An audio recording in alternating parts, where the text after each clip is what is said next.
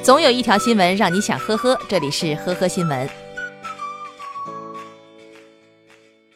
洪女士和丈夫在浙江宁波经营着一家烟酒店。去年十二月二十二号，店里被偷了四包黄金叶香烟。翻看监控后，洪女士对这名五十岁左右的男小偷有了印象。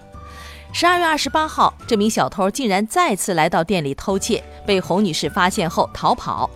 更没想到的是，三天后，这名男子再次来到店里，而且还拿出一瓶五粮液，问四百五十元收不收。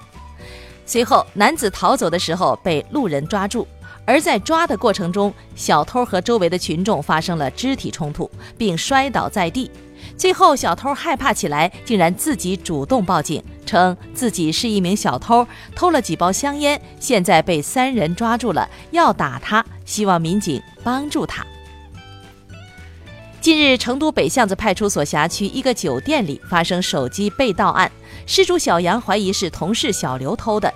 为自证清白，小刘大呼冤枉，一气之下主动拨打了幺幺零报警电话。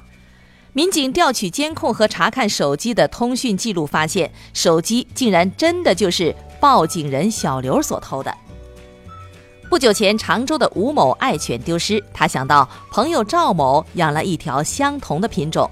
就趁赵某上班将狗偷走，狗是偷来了，但是平时总得牵出去遛遛啊，怕被人认出怎么办？最后吴某想到一个妙招，把原来的黄狗给染成了黑的。但是千算万算，没算到赵某早在狗舍安装了摄像头。目前吴某已经被刑拘。近日，重庆大足的一名中年男子光着脚，脸上带着血迹，走进派出所哭泣。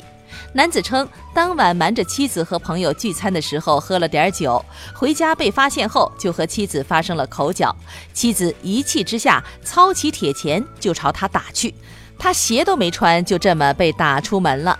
随后，民警带着男子到他家进行调解。当男子听到妻子可能会被拘留后，连忙向民警打圆场，称：“警察同志，不好意思，打搅你们啦。”最终，民警对男子的妻子进行了批评教育，妻子当场表示以后不会再动手了。福建厦门的一名二十六岁男子和女友分手以后，在网上利用前任的照片和身份信息注册了大量的微信号，然后和他人网恋。在交往过程中，他把自己包装成长发飘飘的十八岁妙龄少女，不断向对方索要钱财。最终有超过二十人上当受骗，警方在出租屋内将嫌疑男子抓获。真实生活中的他蓬头垢面，房间里堆满了垃圾。感谢收听今天的呵呵新闻，明天再见。